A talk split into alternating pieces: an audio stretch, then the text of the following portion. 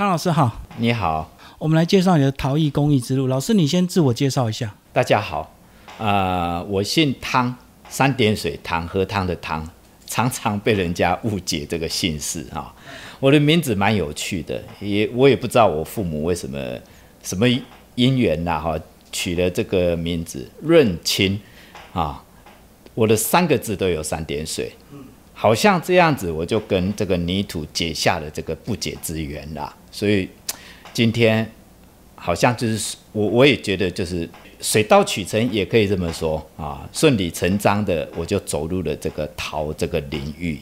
那以前呢，我在就学的那个年代，我们那种年代呢，都是要经过联考，那我也是一个拒绝联考的一个小子啊。又因为我基因里面蕴藏着非常强大的爱画画，或许叫不爱念书，所以呢，我才会去考了这个复兴美工这个学校，那最后走上了这个雕塑这个科系。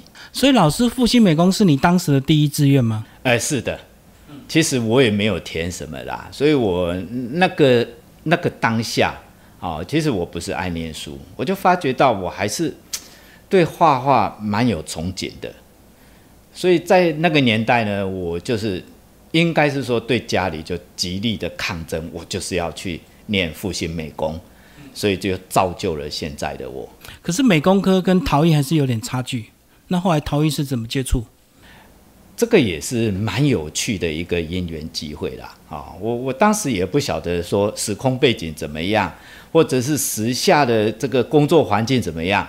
我们从来不会去考虑，啊，年轻人就是追求一个梦想，我只想画画，我只想要去读艺术学系，就这么样子。那就那么的巧合，我不知道说原来我住的这个城市苗栗，原来在公馆乡这个地方，它的一个地方产业就是陶瓷，陶瓷业，所以我就真的就是顺理成章，毕业之后回到了家乡。那也因为这个地缘的关系，我就一毕业我就投入了这个陶瓷产业这个行业。因为在陶瓷产业里面，它有一个在这个陶瓷产业里面最前面的一个设计部门，就是有一个叫陶瓷原型雕塑这个工作，所以刚好符合了我的这一个专业的科目，所以我就。去验证了这一个雕塑这个工作，就是陶瓷原型设计。所以原型设计好再大量生产这样子吗？讲起来应该是这样啦。其实它就是一个样品的设计啦。所以在第一个关卡，我们必须就是要一个泥塑去形塑出一个造型。这个造型出来之后呢，我们才会去考量生产生产线上面的很多很多林林总总的问题。所以这是第一道的一个设计。啊，那后续我就因为在陶瓷厂的一个养成啊，历练了很多陶瓷生产的流程，还有甚至包装这一些种种的生产的技术。那时候的品相有哪一些？那个年代其实台湾就是手工业最发达的年代，所以在苗栗陶瓷公公馆这个地方呢，它所以做这一些，就是其实一个是代工业啦。我们做的都是外销欧美，比如说礼品类的啊，比如说圣诞节用的礼品哦，那就是陶偶了。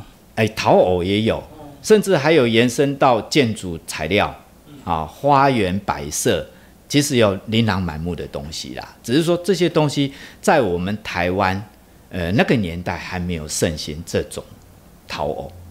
哦，所以那时候还是做外销为主，就对。哎，主要全部都是外销，所以不是我们印象中的茶具、陶具。哎，不是，不是这种东西。哎，那大概做几年？是做到所谓的这个首席设计师啊？应该是说我在陶瓷厂历练了大概有将近四年的时间啊，然后后来呢，就自己成立工作室接 case，然后去跟贸易商。啊，接这些案子，在家里面帮他们制作这些原型设计。其实从事这个行业，呃，我记得在民国七十九年，我哎七十四年学校毕业，啊，我就从事陶瓷业，一直做到一九九九几年，我我有点忘了，就是完完全全的走入目前我现在做的这个陶艺这一个类别。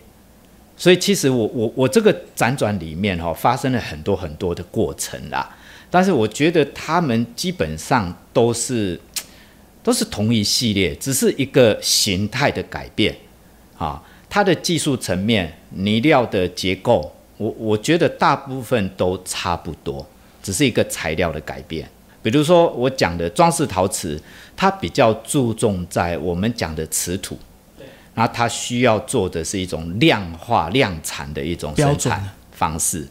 那后来我走入这个陶这一个领域之后呢，它比较接近在生活化的东西，还有一些后来也走走入了装饰性啦。我讲的生活化就是，比如说我比较擅长的一些茶器具的这一些用品。所以这一类的东西呢，我走路的方式就变成比较属于单品化，而不像装饰艺术陶瓷那种量化的啊，一动辄就是几万个东西的东西。好，所以我走入了这个陶艺这个领域呢，我就改变了装饰陶瓷的生产模式，变成是单件化的设计，是这个样子。这样听起来，老师的这个速度算是非常快，对不对？这个工作没有几年就成立工作室，就开始自己接单，然后做一段时间就开始自己创作。哦，是因为那个时候成立工作室，还有前辈在带领，不是我单一个人啦。我有一个前辈，合作伙伴是哎，对，合作伙伴，那有他的带领，我才比较大胆的敢往这个市场前面冲啊，不然光靠我一个毛头小子，我出去接工作也没那么容易。我还记得那个年代，嗯现在访谈就勾起我的一些回忆啦啊。我们当然为了创业嘛，啊，老前辈跟我讲了一句话，他说：“你没有人脉，你想要怎么样接工作？泼你冷水啊！哎，对，结果我我用了一个最笨的方法，呃，花了一点点的小成本，因为在那个年代哈、一个月月薪，我我记得我那个时候月薪才八千块，后来自己出来创业，我花了大概我我忘记多少钱，去印了一盒我自己个人的名片，那是我人生的第一张名片。我印了一盒，就是一百张。我印一百张的目的呢，在当时发愿用这种方法，我把这一百张名片，我要拜访一百家陶瓷产业。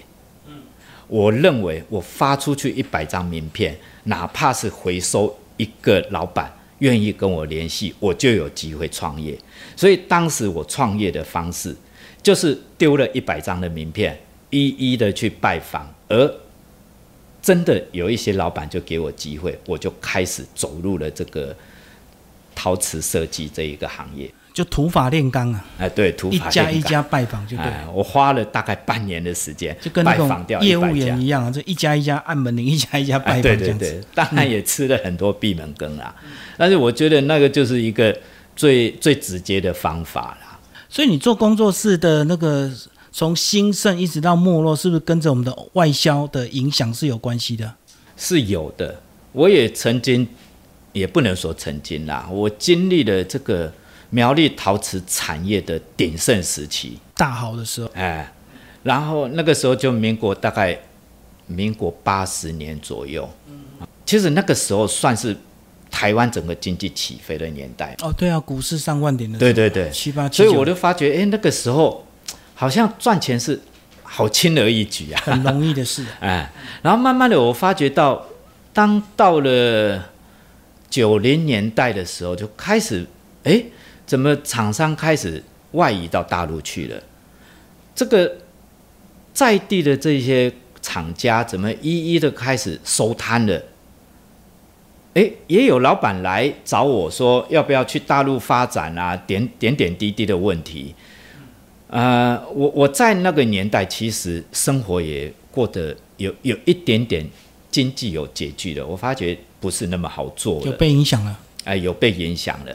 那又刚好在那个年代，我又碰了一个呃蛮好的一个健全的公司，又聘请我去了公司当设计师，所以我就毅然决然就选择不去大陆，选择了这一家贸易公司。结果一待又是四年的时间，哎，可是这家公司为什么那时候还能够支撑下来？那时候不是已经很多都哦，这个贸易公司它它是属于贸易公司，所以它只是负责接单的公司，然后才下单给各陶瓷厂去生产，所以它还算是走在蛮前端的一个贸易公司。然后有发觉到它里面的设计师也是在当时业界蛮顶尖的啦，所以我才会想要进入这一家公司去当设计师。哦，他接到单再转单就对，所以他相对成本比较低啊。呃，不是，因为他的能力够强。因为我我记得我上班的时候，董事长第一次见面，那也是事隔了快一个月，老板只告诉我一句话说：“我不希望你去仿制别人的，我要走在世界的前端，要原创，原创。”因为这句话，所以我全心全力的待在这一家公司去上班，也让我学习了很多的最新资讯啦，所以我才可以，呃，尽量的，应该是老板下放权力，让我们全心全力的去发挥、去设计东西。所以在这个公司你要动手做吗？还是就设计？对对对，我我要设计，我要动手做，所以整个土模的成型，甚至到颜色啊怎么用，我全部要自己独揽。那跟你一开始学徒工作差不多嘛，就是设计样品嘛，然后再找工厂做、呃不一样。。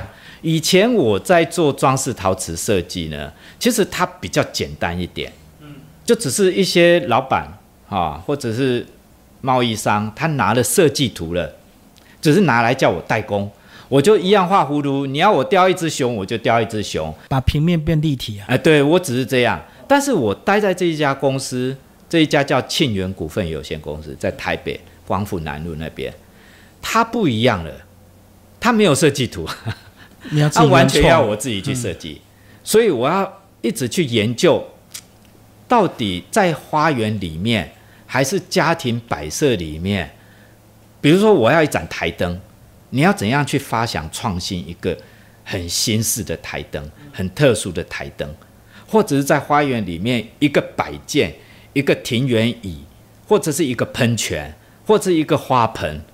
哇，太多了，琳琅满目的东西，全部都我要自己去发想，所以我觉得这个工作太有趣了，是我最喜欢，我也我觉得是也在这里可以学到很多很多的东西。就变成商品设计，对不对？就从没有到有，就对。对，嗯那你中间还曾经暂时离开陶艺去做胶纸陶，去学胶纸陶。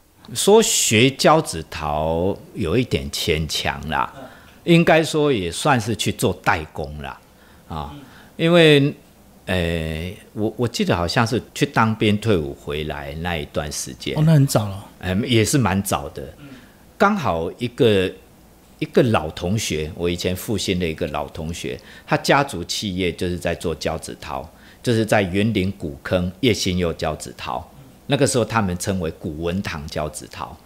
那我这个同学呢，呃，就是叶新佑的弟弟，叫叶新志啊，我跟他是复兴的老同学，他就这么一句话说：“同学有没有空来帮我？”我没有第二句话，我就下去了。其实我对胶纸陶完全没有概念。他说没关系，只要你会雕塑就好了。所以我下去才开始，也真的是去学习说，哦，胶纸陶是什么东西，它该怎么拿捏雕塑，它该怎么塑形？啊，是像掏空啦，还有它的表面纹理肌理的装饰技法啦。所以我蛮快的就上手，因为我有一些雕塑的根基，所以对它的塑形来讲，我算很快就上手可以去做，只是我没有去接触到这个配釉啊、烧釉这一些，因为我我觉得好像在胶纸陶的行业里面，他们觉得这是一个商业机密啦，他们一个工作室里面的一个命脉，所以不见得会外传。所以我在工这个胶纸陶工作室，我只是负责一个塑形这些工作。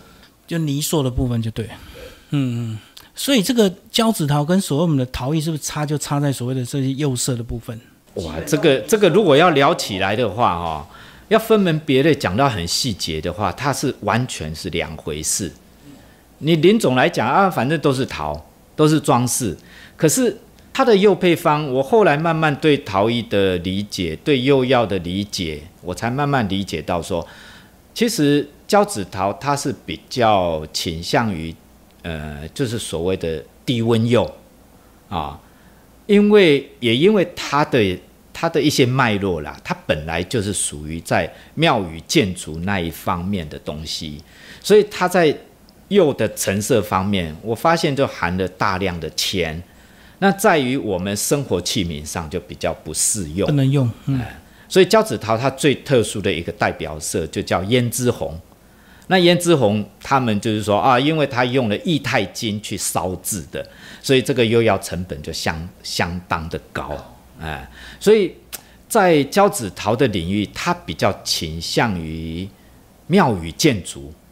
啊，当然，现代有很多作家就尽量去做出现代化的东西啦。啊，但是我我现在不是在这个业界，我就也不方便去多于评论。就是说，我也深刻了解到，胶子陶它它的表面肌理纹路需要刻画很多的纹纹理，去表现出它的釉色，它是非常。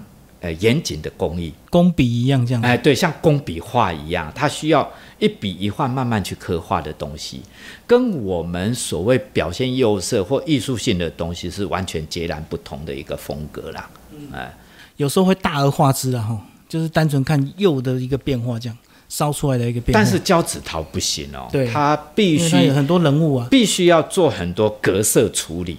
我讲了它的很多细节，比如说一片叶子跟旁边的一些搭配，叶子就是叶子单纯的一片叶子的上色，它没办法像我们有时候艺术性的随性泼墨那种意境，它不不行随意啊，哎，所以胶子陶我觉得做起来它是非常严谨的一个工作啦。哎，所以老师你后来有透过一些陶艺比赛吗，来增加自己的一个曝光跟知名度，这个也也也是蛮大的感触。我记得我从退伍从事这个装饰艺术陶瓷，其实我蛮早，我已经记不得在什么年代，好像是在胶子陶那一个年代，我开始慢慢的接触了陶艺。所以辗转发现，我后来自己回到家乡从事专业陶艺工作，还一方面兼顾着装饰艺术陶瓷的设计工作，我是两者兼顾在玩。玩到将近应该有二十个年头的时候，我慢慢理解到，好像要在这个社会上打滚，在艺术界也好，在有人的地方，啊，你好像没有一个头衔，我发觉不会受到人的注意，所以在那个年代，我才开始，我觉得我应该要去表。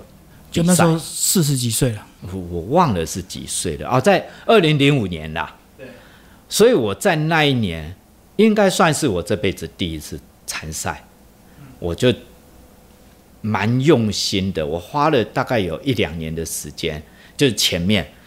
我蛮注意这一些国内很多陶艺竞赛。讯息，哎，讯息也好，还有得奖的作品也好，然后整个台湾的比赛。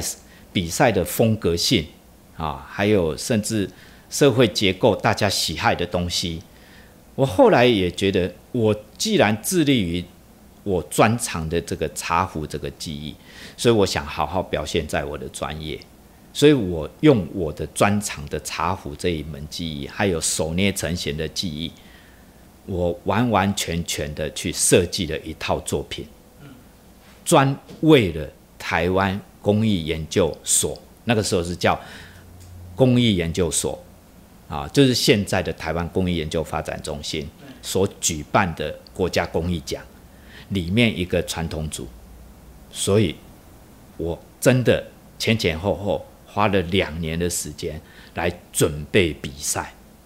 那我我真的算是运气蛮好的，我第一次比赛就给我拿下首奖，一鸣惊人这样子。呃，不敢说一鸣惊人啦，就是说我才发觉说，我真的要好好的去比个赛了。嗯，要把握这些机会，对。要不然很多艺很多艺术家就会觉得努力努力就不停的努力就对了。因为我我发觉，因为之前也受到蛮多，我不能去批评啦，就是受到蛮多感感触啦。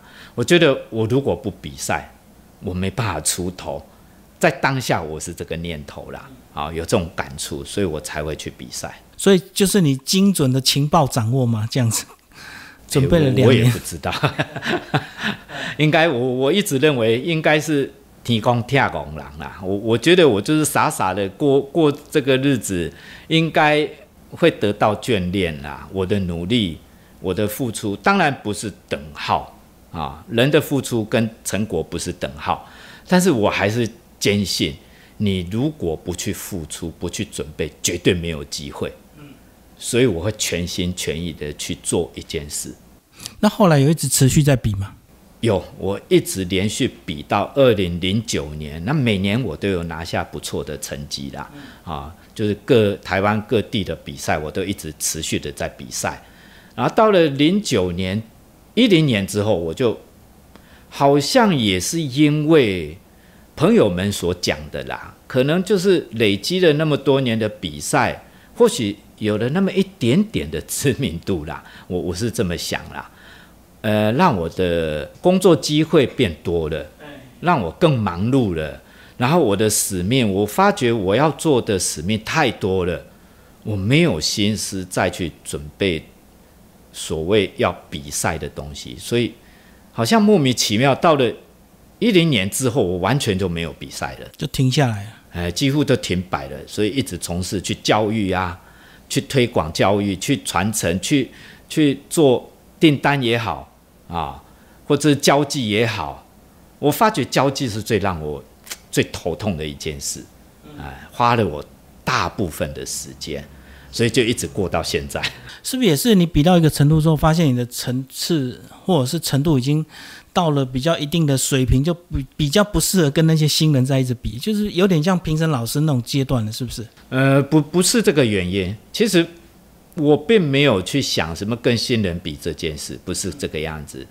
我一直认为哈，如果一个作家，你如果不去比赛，好像会失去创作的动力。对。啊，以前我在业界，因为老板要接单。我必须要动力十足就去设计新的东西，才会有生意嘛，老板才会接得到单嘛，那我的生计才得到保障嘛。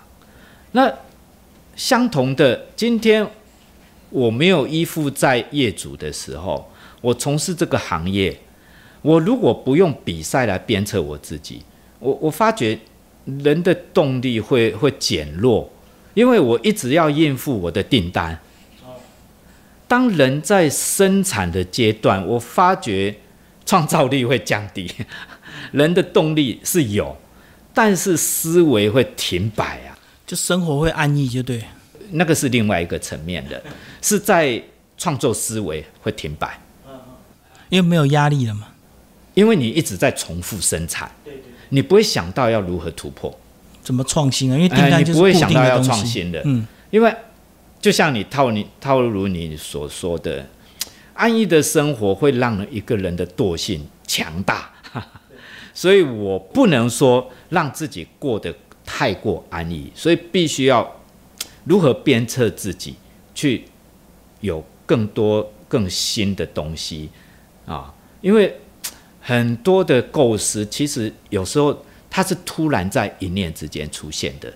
如果我一直重复的去做一件事情，它只是在磨练你的技术而已，并没有把你的思维打开。所以我把这两件事情分得很清楚，就一直重复做一些熟练度的一个事情。它会训练你的技术非常的强大而已，但是你的创新思维并没有进步。那后来就一路到现在，哎，其实我在四一零年之后就，哎，一直都是。就是做着啊订单啦啊，然后销售啦，呃交际啦，就是忙这些事务。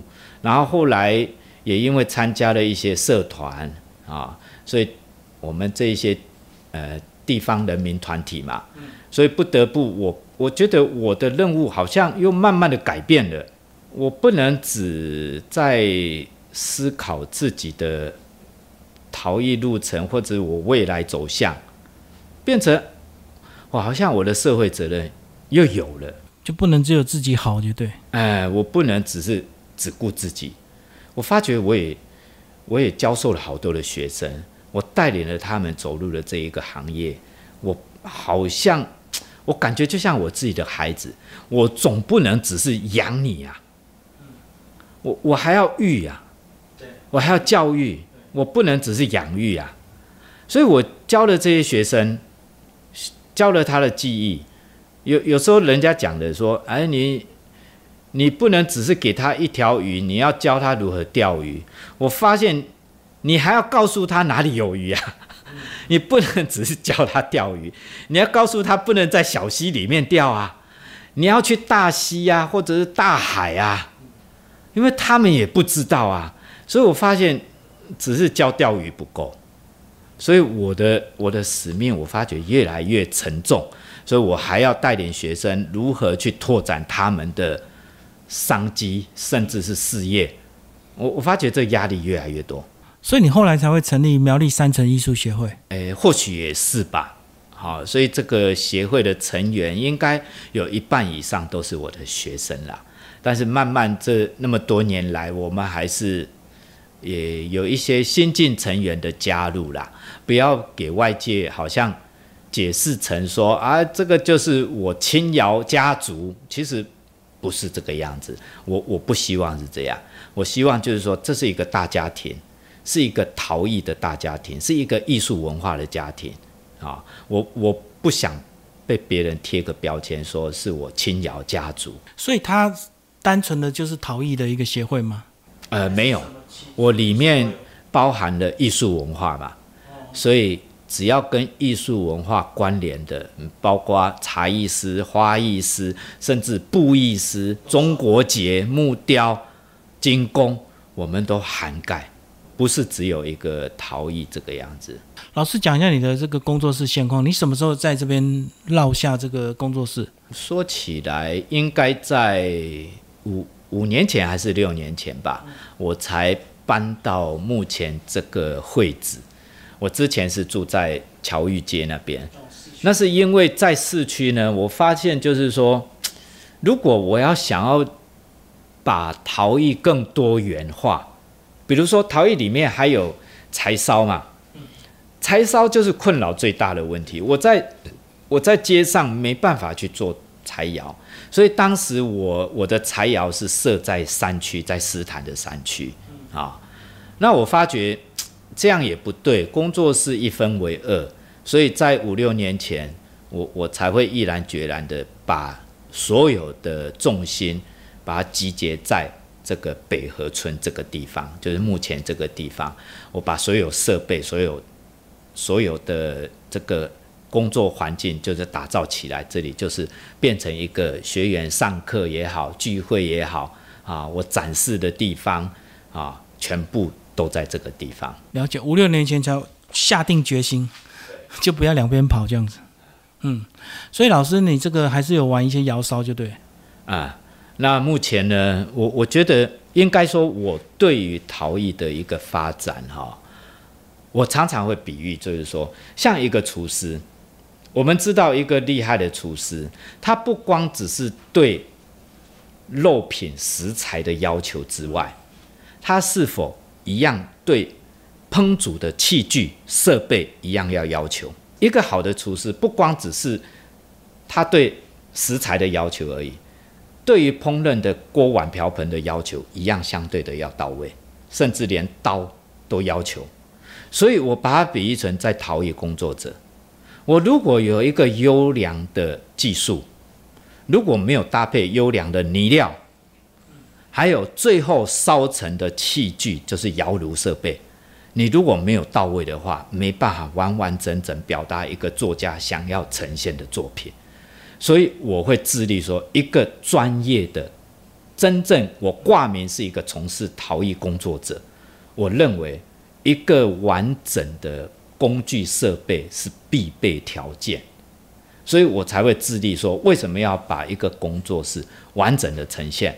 甚至别人也会常常笑我说：“有一个柴窑不得了，我居然我工作室有三个柴窑。”那我的想法是认为说，我要烧一件作品啊，它它的烧成方法有琳琅满目，有千变万化的种类。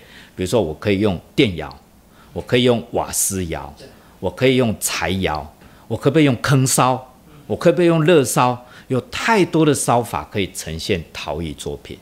所以，一个作家你要呈现一个完整的作品，它不外乎技术层面，挤胚、捏胚、拉胚、陶板成型、雕塑，啊，甚至阴刻、阳科，啊，化妆土的技法、釉药的呈现，它琳琅满目的手法如何集结在一件作品，那才是真正你要达到一个作家要表现的作品啊！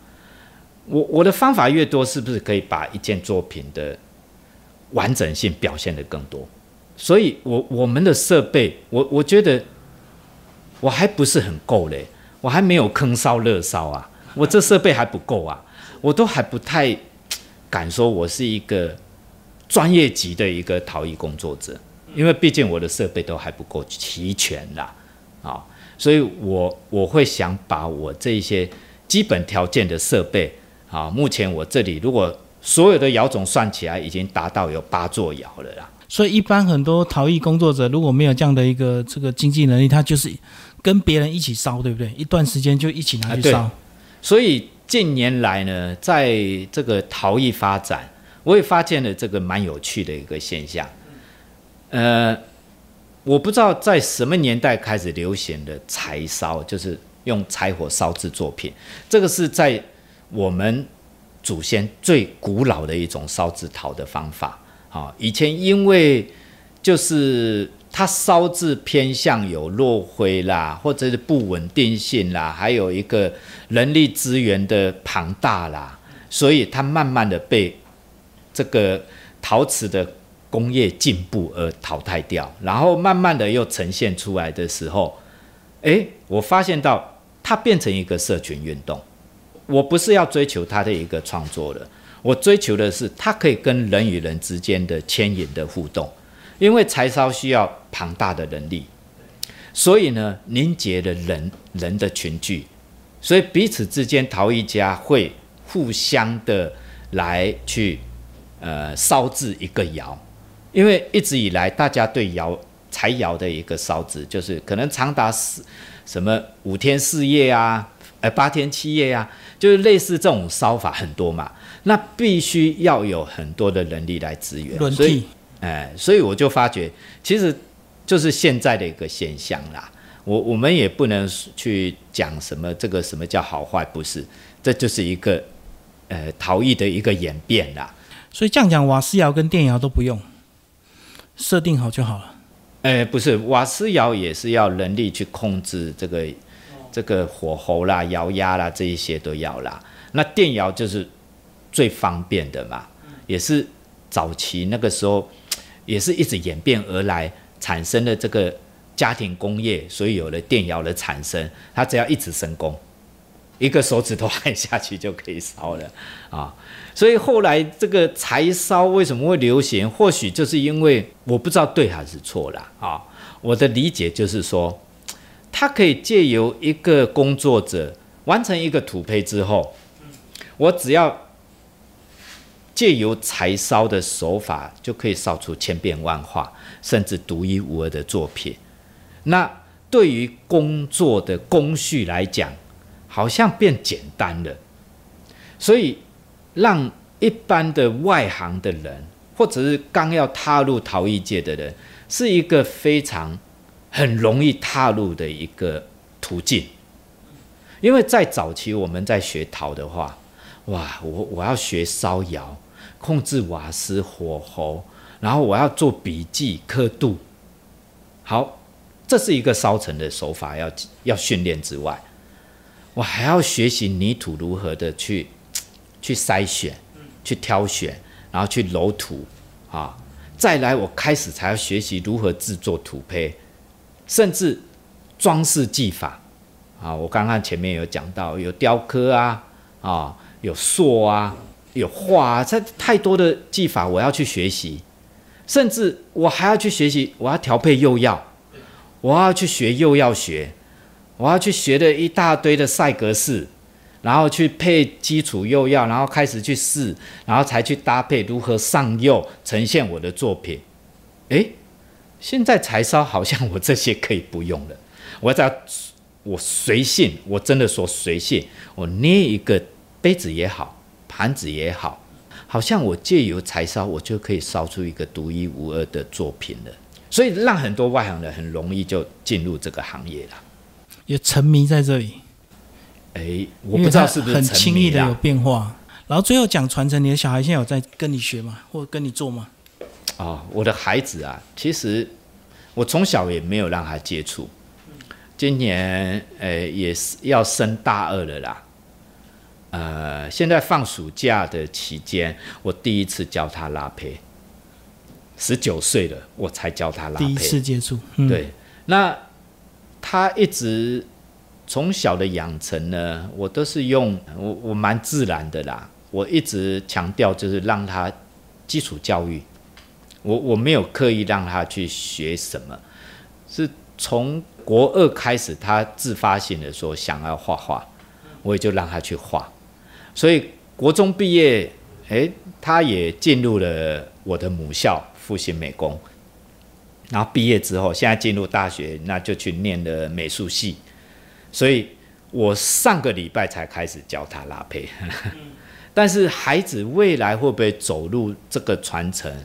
其实我我没有想那么多啦，顺其自然啦。